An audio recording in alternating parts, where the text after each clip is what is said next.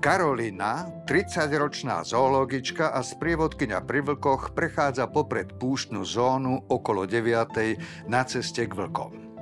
Časť výbehu leží v zóne zoologickej záhrady, ktorá nie je otvorená pre verejnosť.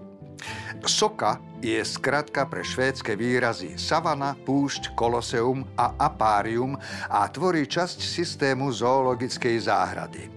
Žije tu svorka vlkov, kde zážitkový produkt, intímny kontakt s vlkom, ponúka prechádzky so sprievodcom medzi dospelými jedincami. Toto bol úryvok z dnešnej knihy dňa.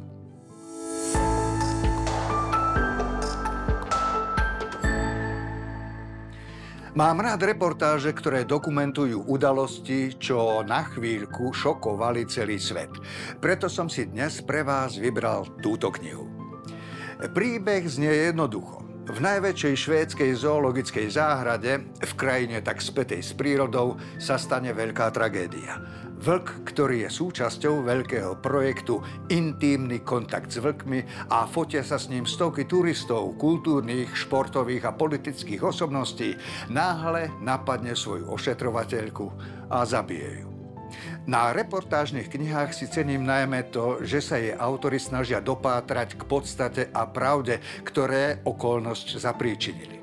Lars Berge si predovšetkým kladie otázku, kde sa nachádza človek vo vzťahu k divočine.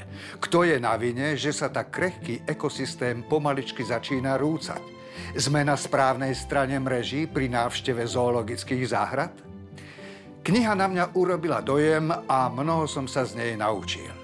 A nielen o živote vlkov.